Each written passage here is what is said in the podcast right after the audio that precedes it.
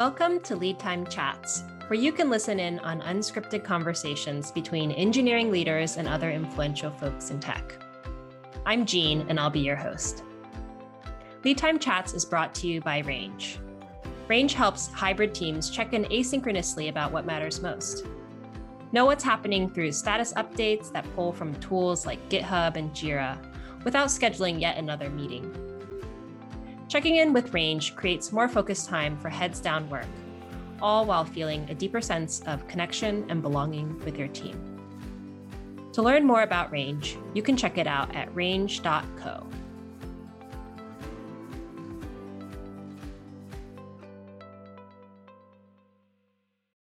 Hi, Anna. Thanks for joining me for Lead Time Chats today.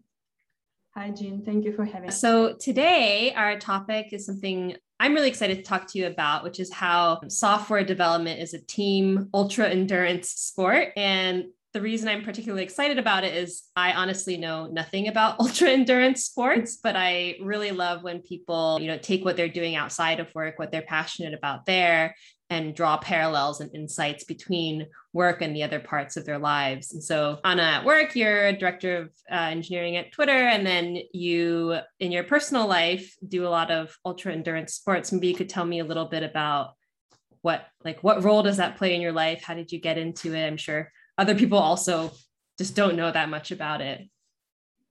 Let's see. So, as as you said, I am um, a director of engineering at Twitter and so before, I guess, let's see, starting from a little bit before that, I have always been active all my life, physically active and did various things, but not nothing, nothing endurance, like no running much. And when I had my children, I have twins, and when they were five months old, I uh, went back to work full time.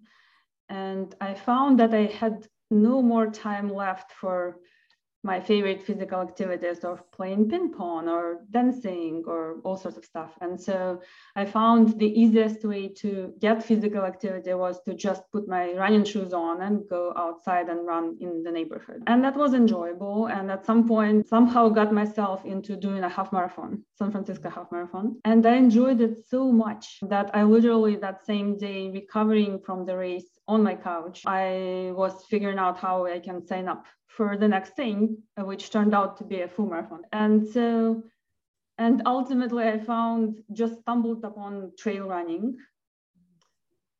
and fell in love with it completely. There was no turning back. I found that it gave me, it was the much needed me time where I was alone. It was, I am the kind of person who can't do meditation sitting still but meditation running is really what works for me. Also, it's my time to listen to audiobooks, podcasts, think about some problem that I have at work or home. So really, really enjoyable and just being enjoying the nature as well. And I'm blessed to live in uh, Bay Area here with just gorgeous, uh, gorgeous places to run and explore. So that's how I stumbled into this. And then casually started as I started meeting more runners and learning about local races. I kind of started increasing the distances and just exploring, using running as a way to explore also.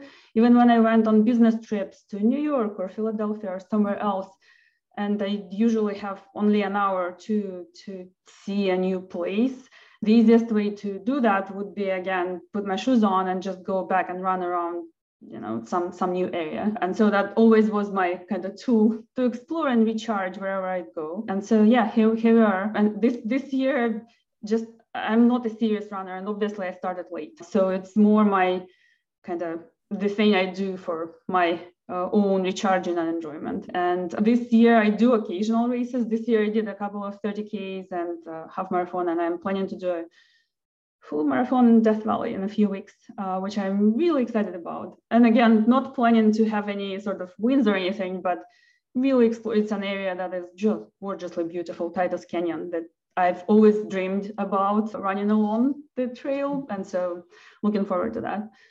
So, yep, it's it's interesting because uh, I have two kids too, and like I totally understand not not being able to find time for yourself, but it sounds like you started off just running around the neighborhood, but now I imagine those those like long distance runs actually do do quite take up quite a bit of time. But i was excited to talk to you because i don't know maybe it was in my subconscious but i just yesterday signed up for my first half marathon uh, in, in, february so i'm gonna p- wait till after thanksgiving and then start training but yeah very awesome. exciting so with engineering and long distance running and ultra dis- oh, ultra endurance sports both playing such a large part in your life what are some of the parallels you've observed between the two? You know what you said about how the runs turn into longer runs, right? And that actually take a bit more time. It becomes clear over time that this is, well, you might be enjoying this. there is family and people around you and friends. And so there is, it's even though running seems like a uh, solo sport, it's a team sport.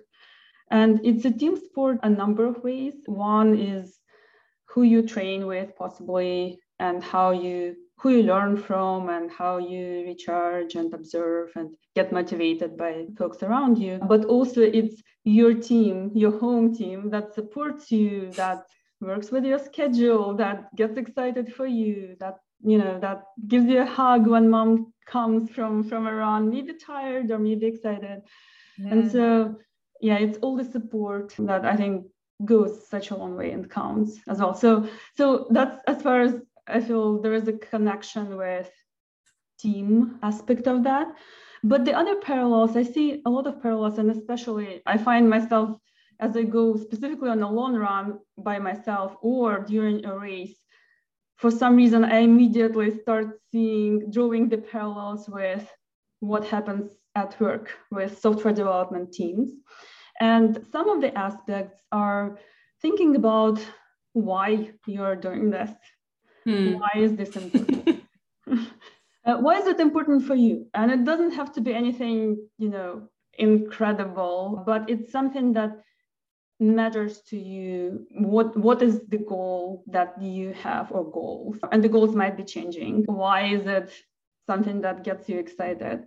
I think without having that why, mm-hmm. it's hard to stay motivated in the long run. And so some of those goals might be short short term ones, and some of those, if you, for me, for example, I think at this point, my first goals were, oh, I just want to see how it is, and it sounds cool. And then I think now I've gotten to really appreciate the process of running, not just sometimes maybe winning races or not. And so for me, I would love to be able to run into my 80s and 90s. Hmm. So for me, I think it's running and staying healthy with that. Mm-hmm. So not, not just overexerting yourself. So why is important and the goals. And I think also there is so much that to have to enjoy this, to enjoy running or to enjoy your work, which we spend a significant portion of our lives at. Planning is a huge, uh, huge part of that. And all that goes into planning, actually having a strategy, not just day to day being busy, strategy, understanding where you're going and why, knowing, understanding the environment and understanding your own and your team's strengths and weaknesses where you might need complementary skills or maybe as i discovered the other weekend when i went on a race and it was up mount tamalpais and it was incredibly tough i realized that i need to do more training going uphill because i mm. enjoy downhills but not uphills as much. And my quads are still slowly recovering. But i think that is also true and that translates to how we do at work. And sometimes we have as we, for example, partner with folks, we might have complementary skills or we might have missing skill sets on the team, or also understanding like what the route on a race will look like and mm. what you actually need to train for. Maybe it's going to be completely flat as a pancake or it's going to be extremely hilly. Similarly, understanding the specifics of a particular undertaking at work, a complexity of the project, complexity of the environment, who you need to work with, the stakeholders, who you need to align with, depend on, right, and so on. So there's so much that goes into that. So not only knowing the goal, but also acknowledging and really doing your homework, understanding the reality mm-hmm. and how to plan for that. And then once you have that sort of understood, then practicing and actually put in the hard work for, for the things that are necessary. And importantly, rest should be a part of the plan as well. Mm-hmm. And I find that, you know, there is the aspect of how stress, how we say stress is not good for people, but then stress can be different. And if we think about physical activity or building muscles or building stamina in endurance sports, you actually need some amount of stress. For example, the muscles get broken up, and then the next stage, if you let them, they will build up and recover. If you don't build in that recovery time, then you just burn out and risk injury, which I think is very much true at work and at life outside of sport as well, especially during these times now, during the pandemic and not having a good divisive line between work and life. Yeah. Um, I think um, the the learning from sports of like like professional athletes take rest and recovery really really seriously and I remember going to uh I think it was like a women's leadership retreat, and one of the uh, two of the speakers were these um, two Olympians. I think one was a swimmer and a volleyball player, and they really hammered that in because it's just something that we don't like. Yeah, oh, if you're burnt out, take some PTO, but like it's not really built in, like right into what people how people think about not even just like a year, but like their whole life and like their whole career. One one thing I really appreciated was how you talked about both like the why and like I imagine like, why am I running right now? Like, what, you know, why am I like, how does this run fit into my training or how does this run, this race fit into whatever? But then also the why behind like zooming out, right? For you, it's mm-hmm. health and, and having an active lifestyle and being able to run into your 80s. But it makes me think of like, you know, for an engineer, you might have to have the why of you know why am i working on this feature for this cycle like why am i doing this for this two week sprint right it's kind of a, a more sprinting thing but then like zooming out you also want to give them the why of you know how does the the team fit into the company how does the company fit into the industry and then ideally you could give them also a sense of like the why of their their career as well like how does what they're doing now fit into um, what they want to be doing when they're 80. And I'm, I do not think that many engineering managers are having those conversations, but hopefully. Absolutely. And uh, yeah, and this is actually, this reminds me the, the question that I like to ask uh, folks thinking sort of maybe not into 80s because more junior folks actually maybe have a harder time even imagining that uh, but right but i think in the industry today uh, thinking about what do you want to do with your career whatever the number of years that you can actually imagine yourself in three years in 10 years 13 at this company or outside of this company mm-hmm. ideally where are you going and what's your dream what's your dream mm-hmm. job or state and i think that's that sometimes brings really interesting conversations and hopefully helps people like see beyond the immediate sprint. Yeah. Yeah. I love to ask people, like, just kind of make it okay to talk about when you're not at this company. Cause I think people, right. that's kind of a taboo topic because if a direct report brings it up, people are like, you know, they feel afraid that their manager might think they're leaving or thinking about leaving and whatnot. Um, but I think it's really useful because I've had I mean, I've, I've had people say, oh, I want to go into venture capital or I want to start my own business or I want to be a front end expert. And like all those are vastly different things. And like I would look out for different opportunities for each of those people. 100% with you. Yeah, I agree. And it's, yeah, yeah, I think it's interesting to apply like even beyond that, going to see there might be a dream job that you aren't even close to doing yet. And I think beginning or bringing the beginner's mindset to frankly to everything no matter what you do and sort of trying to avoid like preconceived notions and coming into whatever it is with sort of more experiential attitude i think is is incredibly valuable. I see over the last couple of years in in my company i guess in my in my group we had quite a few new folks join and new managers. And i always ask people not to forget and dis- not to discount that when you come fresh and you don't know how this company works no matter how many years you have behind right in your experience question everything and see just try to understand uh, ask why and try to understand how things are because sometimes we having been doing the same thing over and over you kind of become complacent or you take mm-hmm. things for granted or you create some things that are then hard to kind of undo mm-hmm. and i really really value that curiosity the unending curiosity mm-hmm. i think it it helps it leads to i think it helps with just continuous learning and getting better no matter what you do running at whatever age in software development managing mm, baking cakes anything yeah, I a lot of this is reminding me of a, a lead time chat I had with Dan Na.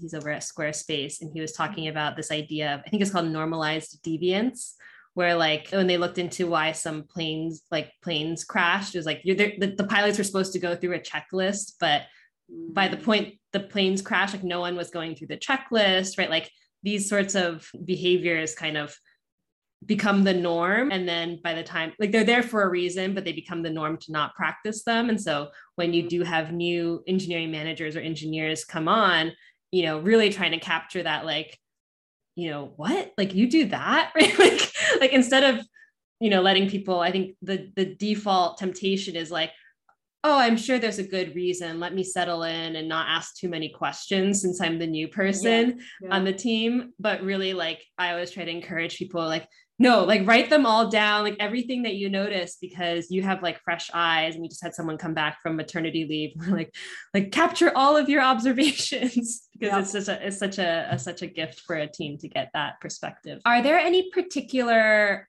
mindsets or practices that you've successfully transferred from running to running teams or vice versa hmm. Let's see. So first one that comes to mind, and I think it probably came from software, from running teams into everything else that I do, is the idea of retrospectives. I think it goes, it's a great tool for continuous learning in general. And I find myself doing that at home too, and trying not to use the same words with my with my family, but kind of looking back at whatever experience that you had. And I think it's especially powerful. And you can do it with yourself, mm-hmm.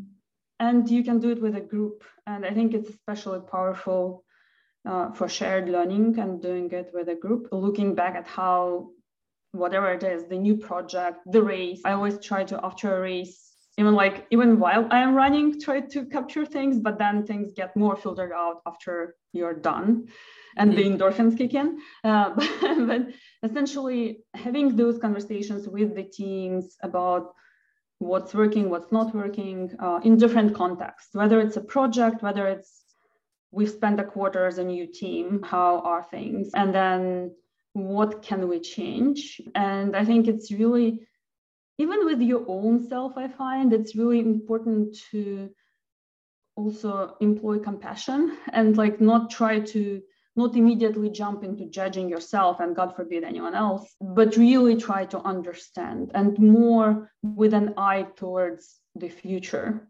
mm-hmm. because no matter what you cannot change the past at least i don't know how yet um, maybe we will maybe there will be progress in that but yeah so so i think that's that's a huge one for me. Yeah. And it's sort of rinse and repeat, learn, plan, do your best, hard, hard work, yeah. hard rest. I think I'm gonna try. I think I'm gonna try finding some opportunities to run retros with my partner and my my kids.